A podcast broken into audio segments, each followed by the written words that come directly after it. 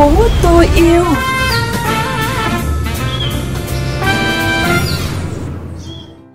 Thành Thủy và Tấn Khoa xin chào quý vị và các bạn đang cùng lắng nghe chương trình Thành phố tôi yêu trên kênh vê o vê Giao thông mê ép em chín mươi MHz, phát định kỳ vào sáng thứ năm và phát lại vào sáng thứ sáu hàng tuần.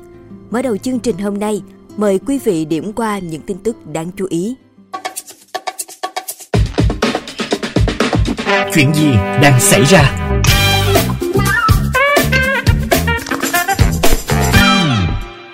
Luật bảo vệ môi trường năm hai không hai không đã bắt đầu có hiệu lực từ ngày một tháng một năm hai nghìn không trăm hai mươi hai, quy định thu phí rác thải tính theo khối lượng, tức ai xả rác nhiều sẽ phải trả nhiều tiền.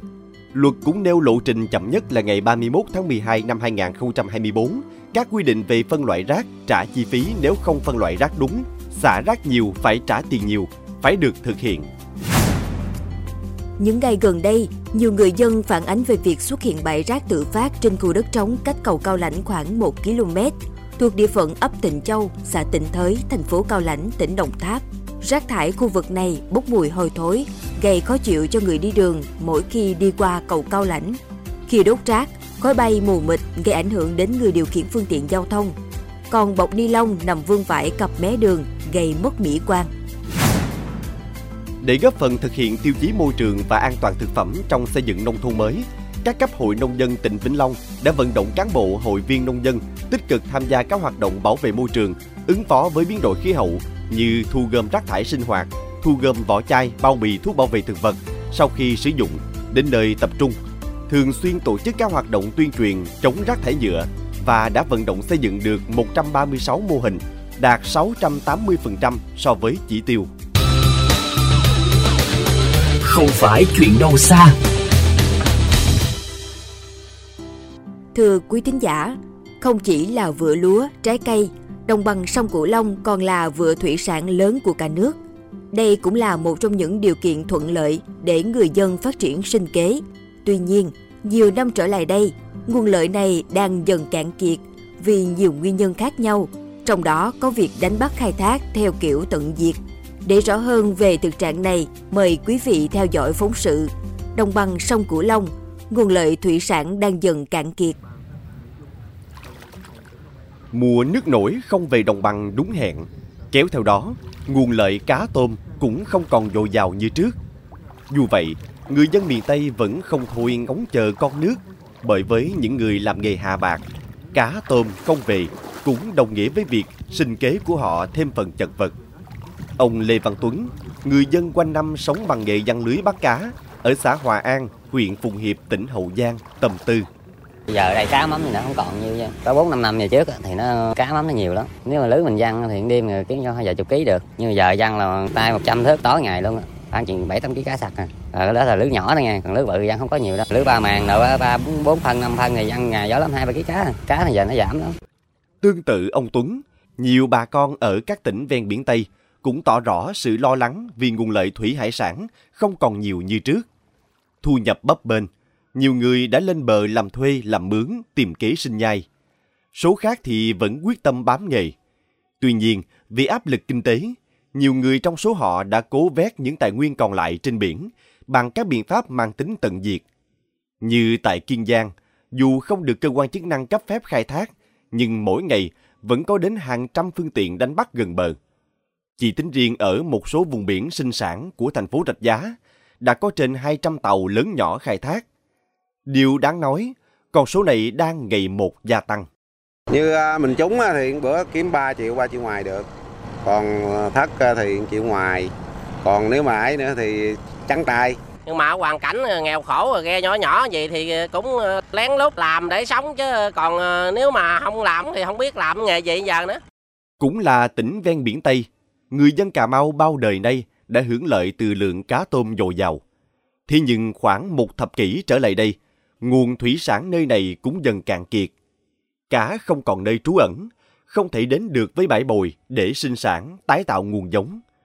Theo ngành chức năng địa phương, dù chưa có đánh giá cụ thể về việc nguồn lợi thủy sản suy giảm như thế nào, nhưng theo nhìn nhận thực tế, thì một số loài cá từng xuất hiện, nay đã ít xuất hiện hoặc không xuất hiện nữa. Ngoài ra, kích cỡ một số loài cá ngư dân khai thác được cũng nhỏ hơn trước.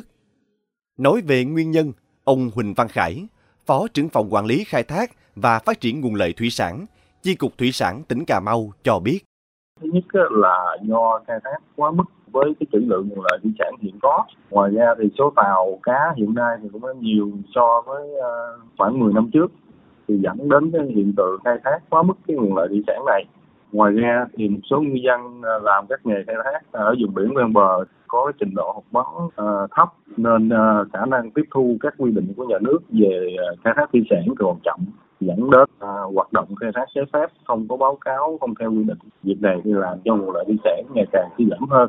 Thì ngoài ra còn có một số yếu tố khác như là biến đổi khí hậu và ô nhiễm môi trường. Thực tế này đang đặt ra những yêu cầu cấp bách trong việc tìm ra giải pháp căn cơ. Trong đó, cần chú trọng việc tuyên truyền, nâng cao nhận thức cho người dân về tầm quan trọng của việc vừa đánh bắt, vừa bảo vệ để phát triển bền vững. Hãy giúp họ thay đổi quan điểm, cá tôm là nguồn tài nguyên vô tận. Thưa quý thính giả, trước tình hình cạn kiệt nguồn lợi thủy sản, những năm qua, tỉnh Cà Mau đã có nhiều biện pháp góp phần tái tạo, bảo vệ để các loài hải sản có khu vực trú ngụ, sinh sản và phát triển. Điển hình có dự án thả hàng cát khối rạn bê tông để làm nhà cho cá ở khu vực biển Tây. Để hiểu thêm về mô hình này, mời quý vị lắng nghe phần trao đổi giữa phóng viên chương trình cùng ông Huỳnh Văn Khải, Phó trưởng phòng quản lý khai thác và phát triển nguồn lợi thủy sản, Chi cục Thủy sản tỉnh Cà Mau.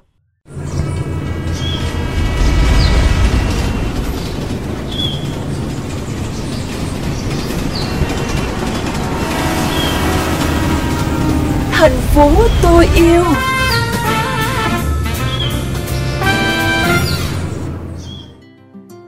Thưa ông, mô hình thả rạn bê tông để làm nhà cho cá thời gian qua đã được Chi cục Thủy sản Cà Mau triển khai như thế nào ạ? À? Hiện tại thì mô hình thả rạn nhân tạo để phục hồi phát triển lợi thủy sản đã được nhiều nước trên thế giới áp dụng nhiều năm qua. Thì trong đó có Thái Lan, họ đã triển khai có hiệu quả tích cực, đặc biệt là ở khu bảo vệ nguồn lợi thủy sản ven bờ. Từ đó họ có đề xuất với tỉnh Cà Mau để triển khai thí điểm mô hình này. Dự án này đã triển khai là trong vòng hai mươi bốn tháng, tính từ đầu năm hai không hai không cho đến hết năm hai không hai mốt. Thì Thái Lan đã hỗ trợ cho tỉnh Cà Mau là năm trăm khối rạn bê tông kích thước một mét rưỡi. Kèm theo đó thì họ cũng có hỗ trợ là camera, máy ảnh để theo dõi đánh giá nguồn lợi thủy sản.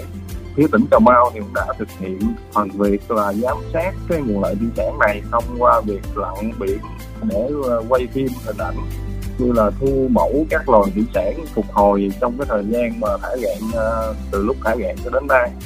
Thì ngoài ra thì mô hình cũng đã có thành lập một cái tổ quản lý cái khu rạn này cho mười lăm cái ngư dân thường xuyên có tàu khai thác thủy sản tại đây.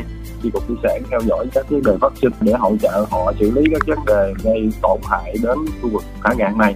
Tỉnh Cà Mau cũng đã hình thành được một khu rạn thí điểm là có chu vi khoảng năm phẩy sáu ki lô mét, như là cái diện tích khoảng một phẩy tám ki lô mét vuông. Sau một khoảng thời gian triển khai, đến nay mô hình đã nhận được những kết quả ra sao thưa ông? Qua mười tháng theo dõi nguồn lợi thủy sản, thấy có nhiều thay đổi rất là tích cực. Nhất là các loài thủy sản có khuynh hướng là nó tăng dần theo cái thời gian, cũng như là số lượng và kích cỡ. Và một số loài thủy sản trước đây không còn xuất hiện thì cũng đã dần khôi phục lại tại khu vực này. Dự án này được đánh giá là dự án phục hồi và tái tạo nguồn lợi thủy sản có một tín hiệu tích cực. Đây cũng là một mô hình để làm cơ sở nhân rộng trong cái thời gian tới, như là phục hồi cái nguồn lợi thủy sản, từ đó sẽ nâng cao được cái hiệu quả khai thác cho ngư dân, cải thiện thu nhập của người dân sinh sống ven biển. Cái ý thức về mặt bảo tồn về nguồn lợi thủy sản của ngư dân khu vực thả rạn này thì cũng đã nâng lên rõ rệt. Theo đó đã tuyên truyền cũng như là cho ngư dân thấy được hiệu quả của việc bảo vệ nguồn lợi thủy sản để phát triển cái nghề cá bền vững.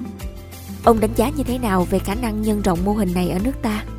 Nhìn chung thì các vấn đề về kỹ thuật cũng không có gì quá phức tạp.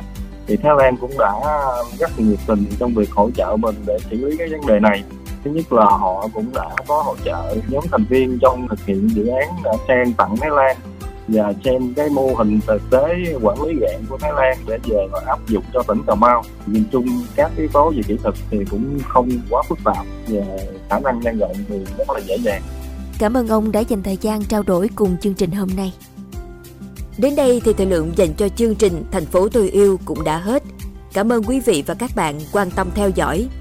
Mời quý vị và các bạn cùng lắng nghe kênh podcast chuyên biệt đầu tiên về đời sống của người dân vùng đất phương Nam, Chuyện Mê Công, trên nền tảng thiết bị di động bằng cách truy cập vào các ứng dụng Spotify, Apple Podcast trên hệ điều hành iOS, Google Podcast trên hệ điều hành Android. Sau đó gõ từ khóa Chuyện Mê Công. Còn bây giờ, Thành Thủy và Tấn Khoa xin chào và hẹn gặp lại trong các chương trình lần sau.